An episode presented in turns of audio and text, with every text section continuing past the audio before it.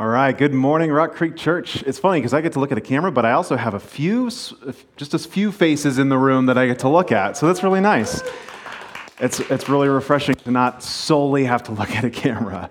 So, good morning. Um, again, my name is Alex. I'm really excited to, to preach this this morning. I, I really cherish every moment that I get to be able to speak into God's Word, primarily because um, every time I, I get to preach, I get to be forced into this book a little bit more. And it, it always challenges me, it always opens my eyes in new ways. So I'm excited to share with you this morning some of the things that God's been teaching me. But today we get to cover yet another difficult, controversial, and often misunderstood passage. So, and I personally know, I want to say this, I personally know several people that have been hurt, that have been dismissed, that have been offended deeply by the way this passage has been used. So, because of that, I want to really come at it with, with some care, with some sensitivity.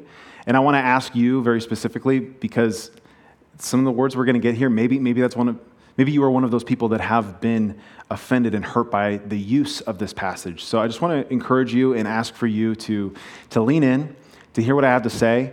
And I hope that uh, as we dive in and break out Peter's words in this passage, that you'd be surprised. Um, so because of that, I just want to first and foremost say that, that uh, based on the nature of this passage, I'm going to be going a little bit information heavy. Um, you know, I, I, like to do that anyway, but I'm allowing myself to do it for this passage. So I really encourage you to take notes. I really encourage you to, to listen, to, to follow along as best you can. And I really think that God will bless you in that. Um, so we've been going through this series of First Peter. We, we've been calling it Hope in the Midst of Chaos. And uh, it's, it's a great, great title. It sums up the book very well, but also describes kind of what we're going through right now. And First Peter has been a, a very good source of hope for us as a church, for me personally, in this time.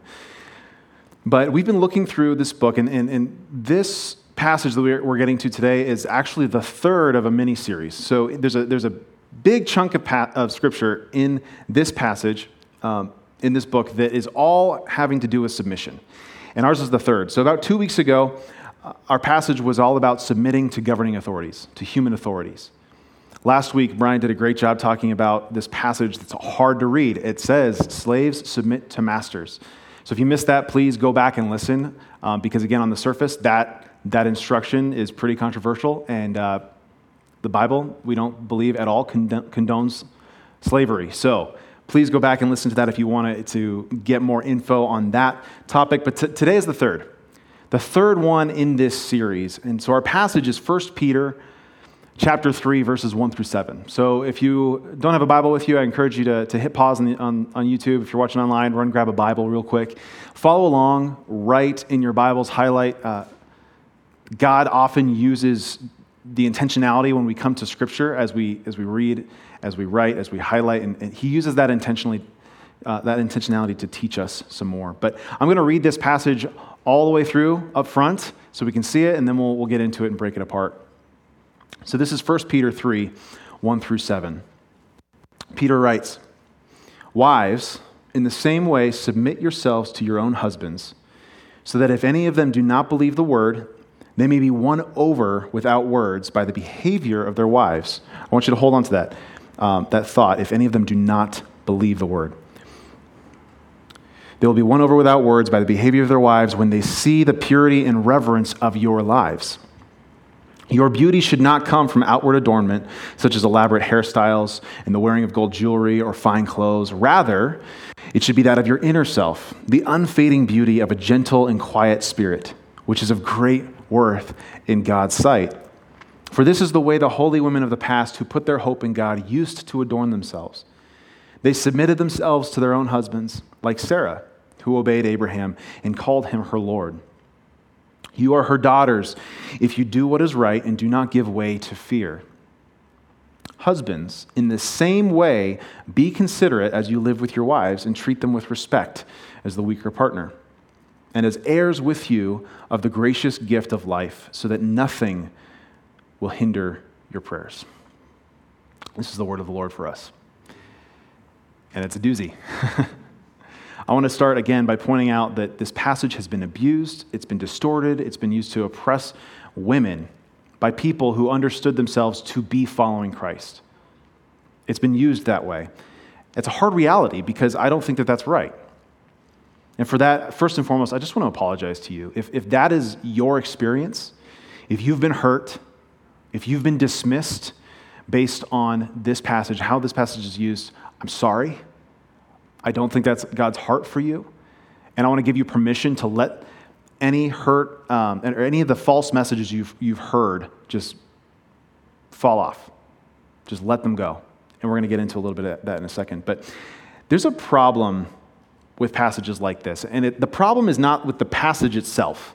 The passage is not with Scripture. The problem is with us. The problem is when we come to Scripture and we read it and we treat it like it's like we're in a vacuum, or we treat it as if God just dropped it from heaven.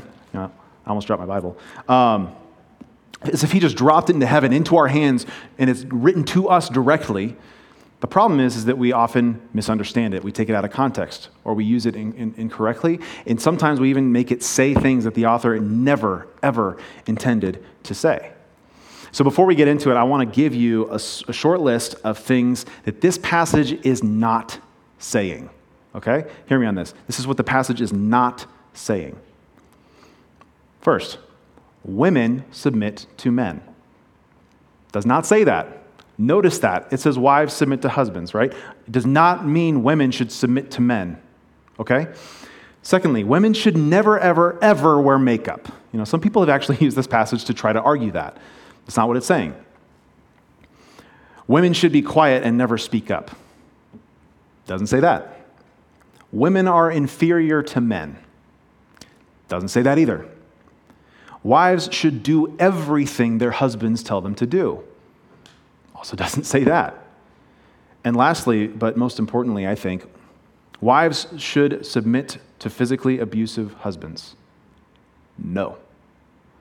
Absolutely not. That is not what this passage is, is, saying. Some people will say, submit to your husband regardless of how they be, believe, or regardless of how they act or treat you. This is not what this passage is saying. So, again, if any of these messages are some that, that you have heard with this, passage, with this passage, let it go. Dismiss it. They are not what this passage is saying. It's not what Peter is saying. So, to, to, better read a passage like this and a lot of scripture, I want to give you a principle because there's, there's an extremely important principle that we need to have in our minds as we read scripture. Otherwise, we run the chances of misunderstanding a massive portion, portion of scripture. So, here's the principle. If you're writing notes, great thing to write down. The Bible was written for you, but not to you. The Bible was written for you, not to you. It's a very important distinction, especially with this passage, because again, if we understand the context that Peter is writing to, Peter is writing to first century Christians living in the Greco Roman world. He's not writing to 21st century Americans. That's not his audience. So we have to keep the, the, this in mind because these instructions that he is giving in this passage and even you know, the other passages that we've covered so far, these are given to people who live in a very different time period, a completely different part of the world, with an extremely different social structure. And we have to take that into account. But, again, this was still written for us. This is the beauty of, of, of, the Bible, is that God still speaks through this book to us just as much today as he did to the original audience 2,000 years ago. This book is living and active. God continually, to, he continually speaks through his word. And if we have ears to hear, he will continually speak to us in many, many new powerful ways. But again, we have to keep this in mind. The question that Peter is answering is not, how do we as Christians live out our Christian faith in 21st century America? The question that he's answering is how do we live out our Christian lives in ancient Greco Roman culture? So, with that in mind, let's get closer to our passage. So I want to give a little bit more context. So that's that's a little bit of historical context. I'm going to give a little bit of literary context too, right? This is that's that's I mean, you, you realize this. When we dissect First Peter, this is a letter written, meant to be read all at once. It's a letter. So it's great that we take the time to dissect it and get down to each little passage, but sometimes we can miss the fact that, hey, two weeks ago we covered a passage that was part of the exact same thought that Peter had when he was writing this passage. So, like I said earlier, this is the third submission passage in, in a larger section. And I want to go back to the, the, the, two verses that he has right before this larger section, and that's in 1 Peter 2 11 through 12. This introduced the section, and this is what he says. He says, Dear friends, I urge you, as foreigners and exiles, to abstain from sinful desires which wage war against your soul. Live such good lives among the pagans, the non believers, that, though they accuse you of doing wrong, they may see your good deeds and glorify God on the day he visits us. That provides the motivation for our passage. And it did last week and two weeks ago. That's the motivation. The motivation for, for following these instructions is so that they, the world, the non believers, would see our good deeds and glorify God, that they would come to know they are God. That's the motivation that sets up the next three submitting to human authorities, slaves submitting to masters, again, ancient culture, and submitting to non believing husbands. Again, keep that in mind. This passage is talking about non believing husbands. And notice in each of these three instances, Peter is instructing Christians, believers, who have a newfound freedom in Christ to then submit to people who are not being led by Christ. It's kind of curious, right? But it makes sense in light of that purpose. God has an ultimate purpose.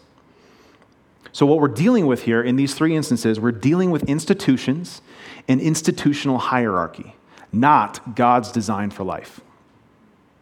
And it's a really important thing to think about, okay? We're not talking about God's design for life for all cultures everywhere. He's talking about real life human institutions that have been corrupted. And he's instructing these new believers how do you navigate life like this while maintaining the ultimate goal? There are institutions and institutional hierarchy. So, again, government. That's the one we covered a couple weeks ago. God was supposed to be our king. If you read the Old Testament, like the Israelites screwed it up. God was supposed to be our king, and they couldn't stop whining and said, All these other nations have their own earthly kings, so God, give us an earthly king too. And he said, Fine, I'll give you Saul. And that didn't work out well for them. Slavery. That was a human institution, and it is. It still exists in parts of the world today, and in very different forms, but it still exists. But we are all supposed to be free, period. We're all created in the image of God. We all have inherent dignity and work. We are all one in Christ. We are not supposed to own each other. The Israelites screwed that up too, and, and most of the world has. And then finally, marriage. But again, marriage, this is slightly different because marriage is an institution established by God. But I believe if you look at how he created Adam and Eve, it was meant to be a partnership. It was never, ever meant to be something where one spouse dominated the other. But throughout the course of history, so many cultures have normalized it and have made it acceptable and normal for the husband to exert authority and dominate his wife. So it's an institution, it's, it's a corrupted one. But there's purpose in this kind of submission. Submitting to people that are not following Christ, there's purpose in it. God's heart is to save everyone, that people may glorify him. Paul says it slightly different in 1 Timothy 2 3 through 4. This is a great passage to memorize if you're looking for one. It says, This is good and pleases God our Savior, who wants all people to be saved and to come to a knowledge of the truth. That's God's heart. He wants all people to be saved.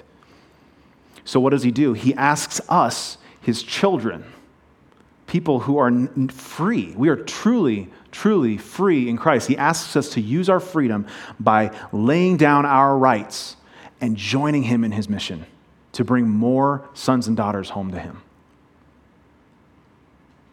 That's what He asks us to do. And that's, that's how this plays out in these passages and in, in our passage. So that provides our context. We submit to or he was, Peter was telling them to submit in their context in this way, and we'll talk about what that means for us today. But he was telling them to submit because God wanted to further his mission. He wanted to expand his kingdom and to bring as many kids home as possible. And that sets up the motivation for this.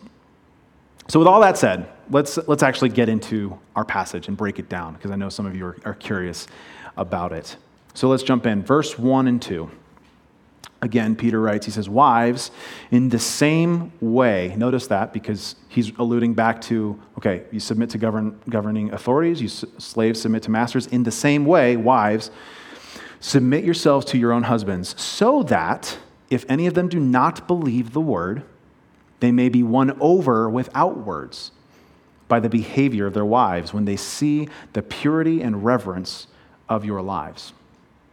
So, again, I've mentioned it, but notice the situation. He's addressing Christian women who are married to non Christian men.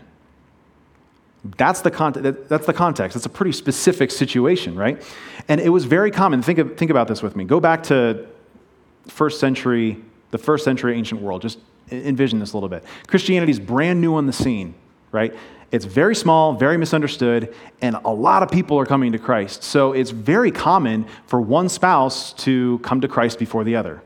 Super common. And that added tension, right? It, would add tension to our, our marriages today, right? If, if one spouse comes home and says, hey, I don't believe in God anymore, or, you know, I'm a Buddhist now, you know, whatever that would look like, that would be really jarring and it would add a lot of tension to that relationship. So the same happens in the, in the ancient world. But notice he, he gives this instruction to wives, not to husbands. And there's a reason for that. Because he didn't have to give this instruction to Christian men. That culture had a practice. The way their society functioned, an entire household was expected to follow the religion of the husband, of the, of the man. That's what it was. So, so, wives, kids, and if they had slaves, they were all expected to follow the religion of the man. Done. So he didn't have to give these instructions to Christian men. He had to give them to the, to the Christian women who were married. Because in this world, it was impossible, virtually, for them to, to use words to try to get their husband's attention. It was scandalous. It would have subverted all of those cultural expectations for a woman to try to teach her husband. Does that make sense? So these are very specific instructions to wives of that day because they're the only ones that it applied to. So, notice this too. Peter doesn't tell her, tell these women to keep following her husband's religion and just tack Jesus onto the side. Doesn't say that. He expects her, like every Christian, to, to have pure, unadulterated obedience to Jesus alone. So he doesn't tell her to keep following her husband's religion. He instructs her in a way to win him over to hers. It's fascinating, right? So, on the surface, this seems really chauvinistic. But really, he's subtly subverting culture and is still instructing these women in a way so that they can win their husbands to Christ.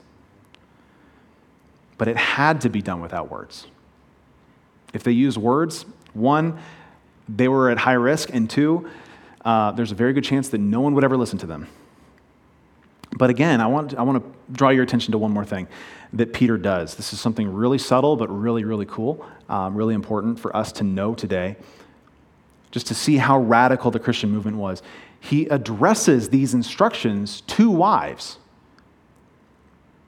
And last week, he, he, we covered this passage that he, he gave these instructions to slaves. And we don't think much about it. We don't, eh, you know, we don't really question that. But it's interesting to know that back in that culture, that was unheard of. It was absolutely unheard of. What they would do is they would give all of the instructions to the head of the household, to the man, and he would be expected to pass on those instructions to his wife and to his slaves, if he had any. So, what he's doing here by actually addressing them directly, again, it's a subtle thing, but he is radically subverting cultural expectations, and he's elevating the slave and the wife just by addressing them. So we're only two verses in, and you can kind of see how understanding a little bit of the cultural background makes a difference, right? On the surface, we read this and I'm like, wow, Peter was a chauvinist. But with knowing the culture, we see how much he valued women. Let's keep going. We got a long way to go. Verse 3 and 4.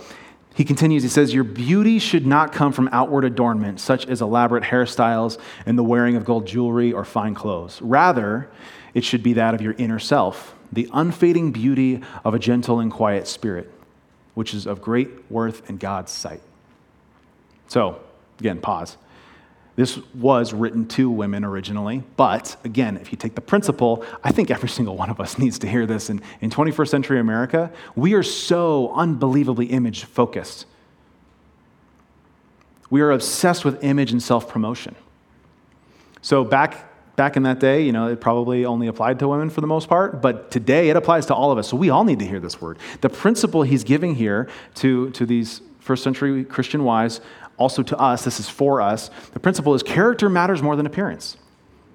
You can focus on your image all you want, but you're investing in the wrong thing. Your character is what God cares about, and your character is what wins people to Christ. It's your character that provides a good witness. Sometimes Christians are really, really good at talking, and we're not really good at acting. So, this principle absolutely applies to all of us today. Verses 5 and 6. He says, For this is the way the holy women of the past who put their hope in God used to adorn themselves. They submitted themselves to their own husbands, like Sarah, who obeyed Abraham and called him her Lord. You are her daughters if you do what is right and do not give way to fear. So, what he does is he draws an example from the Old Testament. This was super common in the New Testament. Lots of New Testament authors would they would make a point and then they would point back to the Old Testament as an example. And what it did, it, did several things, but one, it validated what they were trying to say, and it also showed continuity between the Old Testament and then Jesus' new establishment for, for um, the fulfillment of the Old Testament. So it shows that continuity. But if you take this specific instance, this is really powerful. And what Peter is doing here is really fascinating because what he's doing is he's giving these new Christians these new Christian women, brand new to the faith, a new history. He's giving them a new story. He's saying, You are Sarah's daughters if you do what is right. He's saying you have a new lineage, you have a new story. This is your story. And your motivation for submitting to your husband is no longer because that's just what society does. That's not your motivation. Your motivation is because God has a bigger plan, a bigger mission. It's rooted in Scripture, it's rooted in God's Word, not society. So again, Peter is subtly subverting culture.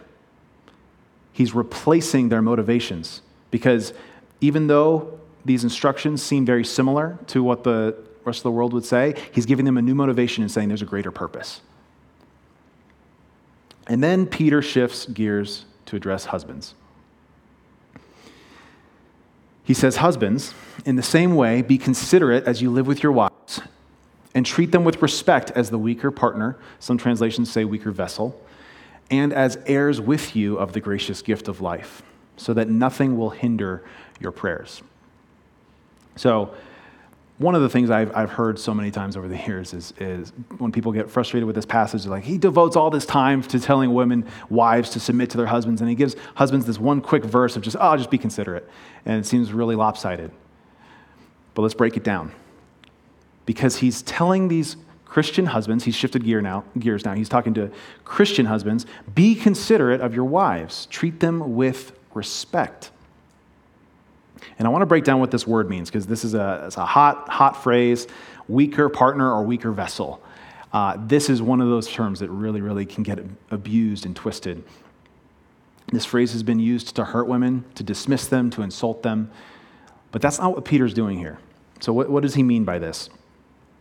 Again, if we go back to the original culture, it's helpful that this, this phrase was used all over the place. Like Peter wasn't the only one who used it. Used all over the place by secular writers, people just writing back and forth in the ancient world. And everything that we know, they never, ever, ever used this phrase to say that women were weaker spiritually, mentally, emotionally, or intellectually. Like that is not in view at all. And sometimes this phrase has been used to communicate that. So throw it out. It's garbage if anybody has ever told you that. So, the most obvious meaning and the way that they used this back then is just weaker physically. And that's generally true, right? We can look around. Most men are stronger than most women by nature. It's a generality, it's not a rule, but it just is what it is. But if we take the larger context of what's going on and, and, and of what Peter is writing, we also see that women were also clearly weaker in their social entitlement and empowerment, their social status. That was a huge area where they were weaker. It was not, not in their control, but they were. They didn't even have, they didn't even have anywhere close to the full social status and legal status that men had. They, they couldn't hold political office, they couldn't vote, they couldn't do a lot. You know, sometimes people have said that, that women were basically just property. And actually, that's not true. I kind of thought that for a while, actually. Um, mostly this week, I was reading a handful of commentaries, and some of them debunked that. Women were actually still able to own land, they were still able to own businesses and run businesses, which is pretty interesting, but still, in the grand scheme of things, their social status was nowhere close to that of their husbands. So, with that in mind, he's telling husbands, Christian husbands, to be considerate of that, to treat them with respect as the weaker partner. And then he says this as heirs, co heirs with you for the gracious gift of life. So, in other words, he's pointing this out that he's wanting these Christian husbands to think about their social status and their spiritual status. You got to think about both social status and spiritual status. Because Peter says they are co heirs with you. Their spiritual status is on the same footing as yours. And this is a radical statement. Like that statement in and of itself is, is more feministic than most of what the, the ancient world had ever seen, aside from some of the things that Paul said. Christianity was incredibly pro women. And we see this concept show up again in, in Galatians 3:28. Paul says this, this is a great one to memorize as well, but Paul says, There is neither Jew nor Gentile, neither slave nor free, nor is there male and female, for you are all one in Christ Jesus. This is a powerful, powerful reality that we are a part of. If you are in Christ, you are the same. You're, you're, you have the same spiritual status. We are all one in Christ. We are all children of God. We are all made in His image. We all have inherent dignity. We weren't made to own each other, we weren't made to dominate each other. So, keeping that in mind, again, think about this. Peter's challenging these Christian husbands to think about this. Okay, your spiritual status is the same as your wife's. But you also have to wrestle with the reality that she is weaker socially than you. Than you. So if you know that as, a, as an ancient Christian husband who is brand new to the faith, what do you do? How do you act out of this? You be considerate and you show respect. So how does that play out? If I'm in that position, I seek to understand. I seek to understand my wife. I will do what I can to elevate her. And most importantly, I will resolve, no matter what, to treat her according to her spiritual status, even though the world would not bat an eye if I continue to treat hers less. Christians, we're, we're called to something higher. We're called to a higher way of life. And a huge part of that is doing what we can to raise up, lift up the oppressed the people that are put down, that are held down. And in this passage, that's exactly what was happening to ancient wives. That was, the, that was the society back in the day. That's what it looked like. So, to summarize all of this, I want to give you some words from a very wise woman that I, I uh, met in spirit this week. Um, I was reading a handful of commentaries, and this is one that I consulted. Um, I'd never read anything from her before. Her name is Karen Jobes, but she's a biblical scholar, and her commentary really opened my eyes in a lot of really cool ways this week. But she says this to summarize this, this, this section. She says, In these verses, Peter affirms the socio-political order on the one hand, while simultaneously reworking it on Christian principles so that Christian households become a direct expression of the eschatological self understanding lived out in society. Some big words, right? You get that? Okay. Yeah, some big words. It's fun. I just, I just feel smart saying that out loud. Um, but again, he's, he's affirming to an extent the socio political order. Because again, God's goal is to not drive people away.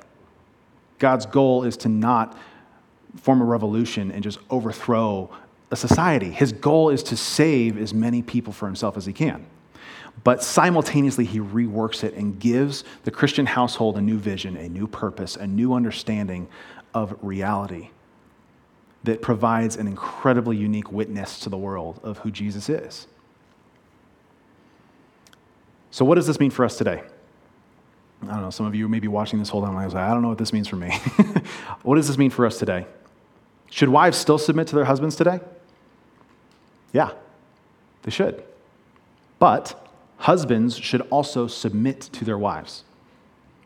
And that might sound a little odd to some of you. That might seem a little radical um, if you've been raised in the church. But this is what, what I believe. And this is what I believe Scripture says.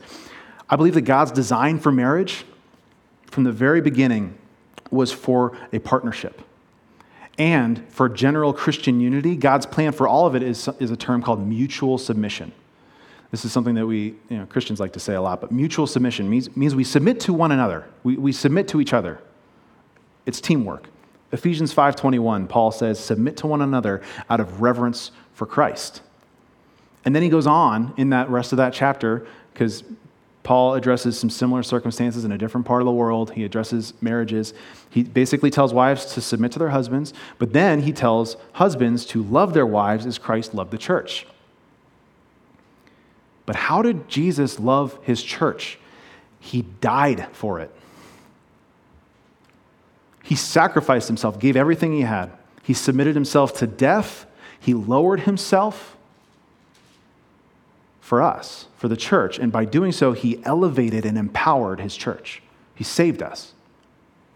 So when I read that, I almost read it as a, as a different way to say, and you should submit too in, in almost a more extreme way, because you have the power. Especially back in that day, but there's still aspects today where men, we hold greater power than women. So it's saying, husbands, use that power, use your position, use whatever you have to submit to your wife and elevate her to, to your same status because you have the same spiritual status as a sister in Christ. And I also want to point something out.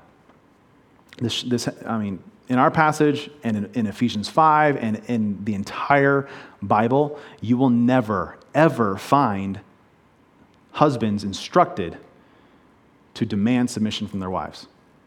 Husbands are never, ever told to demand submission. It's not your job. Men, husbands, that's not your job. You do not demand submission. And if you have, I encourage you to repent. Go to God, ask for forgiveness, even if it's just a misunderstanding, even if you did it in ignorance. Go to God, ask for forgiveness, and go to your wife and ask for forgiveness. Because that is not how God designed marriage to function. you know, it's something I, have been very thankful for with my marriage with Manda is we, we constantly try to affirm each other. We constantly try to, to work as a partnership, right? We, we want to make every decision together as best we can. And there are certainly times where she has to submit to me based on the set of circumstances. There have been times where I have to submit to her based on the circumstances. But we do everything we can to function and work as a partnership because that's how God intended marriage to be. We're not perfect at it. But I can tell you right now, if I ever demanded her to submit to me, that would not go over well at all. I don't know if some of you have, tried that. It does not work, and it's not God's heart. But I want to point something out too with this passage. When you really boil down our passage today, when you really, really boil it down, it is not about gender roles. It's not about who should submit to who.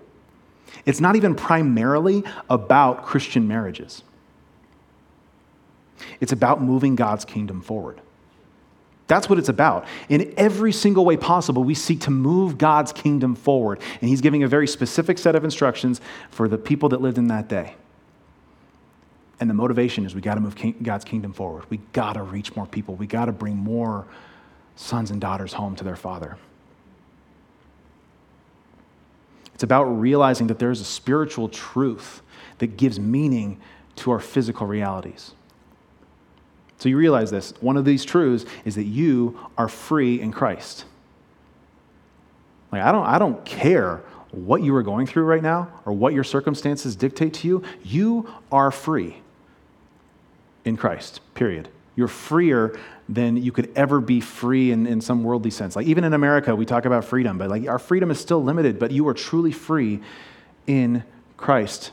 But as Christians, we're urged and if we're going to follow Jesus, we're urged to place our, use our freedom essentially to make people's souls a priority over our own rights.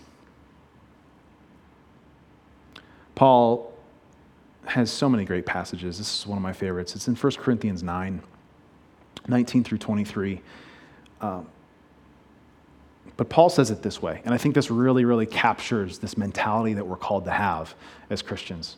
And this has been a huge encouragement to me over the years. But he says this Though I am free and belong to no one, I have made myself a slave to everyone to win as many as possible. There's that motivation again.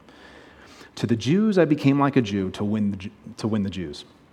To those under the law, I became under the law. I myself am not under the law. I'm cutting a little bit. Um, all right, technical difficulties. Sorry about that. Um, where was I? Okay, so we'll go right, right after the Jews. To those under the law, I became like one under the law, though I myself am not under the law, so as to win those under the law. He's using a lot of words here. Paul has a habit of using too many words. To those not having the law, I became like one not having the law, though I am not free from God's law, but am under Christ's law. So he's wordy here, but we're getting there. So as to win those not having the law. To the weak, I became weak to win the weak. I've become all things to all people, so that by all possible means I might save some. I do all this for the sake of the gospel, that I may share in its blessings. You see his heart there? He cares about people. I will do all of this if I can just save some. Like, if by the end of my life, I put all this work in and, and spend years and years and years and years and years working in church ministry, and three people come to know God because of my work, that's amazing. I do all this that I might save some. And he says, I do all this for the sake of the gospel, the good news. This is the mission of God, that I may share in its blessings. You know, every single person that you help come to know God either for the first time or even on a deeper level, you are sharing in the blessing of the gospel. It's beautiful. And again, this is, you are only free to do this if you're free from yourself. It's only when you're free from yourself, I think that's a huge part of Christian freedom. You're free from yourself. When you're free from yourself, you're truly free to focus on the other. So lay down your rights. Did the ancient women have the right to demand that their husbands treat them with the, the, the dignity and the respect that, that God has given them? I mean, technically, yeah. Like that's how God wanted them to be treated. But again, they lay, he was instructing, to, instructing them, lay down your personal rights to be a part of the mission. So there is a truth that is truer than anything you're experiencing right now. There's a reality that exists that is greater than your circumstances. This reality is greater, it's more palpable, it's more meaningful, and is literally more real than what you're going through, than anything that we can see in this physical realm. There's a spiritual reality going on around us that gives meaning to our physical reality. Right? That's how this works. Even when you are in prison, you can be free in Christ. The spiritual reality takes precedence over the earthly reality. So it's only when we understand this that instructions like this in 1 Peter make sense, right? He says from two weeks ago submit to authorities because God is the ultimate authority. That's the truth, right? You submit because God's the ultimate authority. Slaves, submit to masters because you are free in Christ submits to non believing husbands because God yearns for them to be saved. There's always a greater truth. There's always a greater spiritual truth that gives meaning to our physical realities. So hold on to the truth. That's what I think this passage means for us today. I mean, yeah, there's some specifics that translate well, but all in all, hold on to the truth of Scripture. Hold on to God's truth. Hold on to the gospel, join the mission, and lay down your freedoms to see his work play out in the world. Live in that new reality. And the more that you get into the Word, the more that you dive into Scripture, the more that you pray, the more that you get into Christian community, the more that reality is brought to life for you. You can see it more. You can see it more clearly. I can.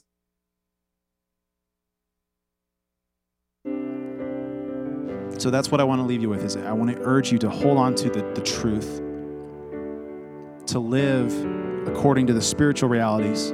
We live in the world, real world, yes, but God has called us to live for heaven, to live for a greater reality. And one very real way that I think we can practice something out of this message is um, she's led us in worship many times before. Um, she's leading us in worship again today. But here's my, my good friend Heather who's going to lead us some more in worship, and I'm going to submit to her leadership. It's not about who submits to who, but she has authority to lead us in worshiping our King, our Father in heaven. So let's flip the script a little bit. I mean, we've done it before, right? But, but intentionally think about it that you are coming into submission to her leadership and even to Josie's leadership. It's beautiful. Mutual submission is, is a huge, huge portion of God's heart for the world. So let's pray. Jesus, thank you so much for this morning, for this day. Thank you for your world, your word, um, the world that we live in. Even though it's not perfect by any stretch, Lord, you are still moving and working in incredible ways that we may not be aware of. But you're calling each and every one of us to join you there, to join you in your work to lay down our rights, to lay down our goals, to lay down our achievements, whatever it is, whatever we're holding on to, you're calling us to lay it down so that we can join in the work of the gospel, of, of telling our brothers and sisters out there in the world that their Father loves them, that He wants them to come home.